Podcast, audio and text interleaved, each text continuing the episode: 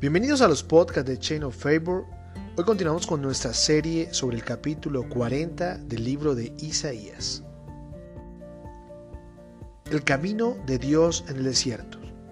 Isaías anunció, preparen para Dios un camino en el desierto, rellenen todos los valles y conviertan en llanura la región montañosa. Entonces Dios mostrará su poder y lo verán la humanidad entera. Dios así lo ha dicho. En nuestra vida cotidiana, algo que generalmente sucede es que vivimos a tal velocidad que realmente no estamos preparados para las cosas o circunstancias que pueden o queremos que sucedan. Así nos pasa nuestra relación con Dios. Generalmente nos enfocamos en el acá y en el ahora, y en ocasiones pedimos y oramos por cosas que necesitamos, pero no pasa nada. Y nos preguntamos, ¿será que Dios nos escucha? Y la respuesta es sí, pero nosotros estamos preparados para lo que Dios quiere darnos.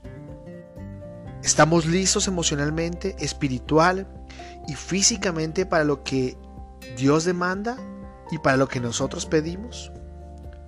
Dios antes que darte algo quiere estar seguro de que puedes con ello, que sabes qué hacer, que sabes cómo administrar lo que Él te dará.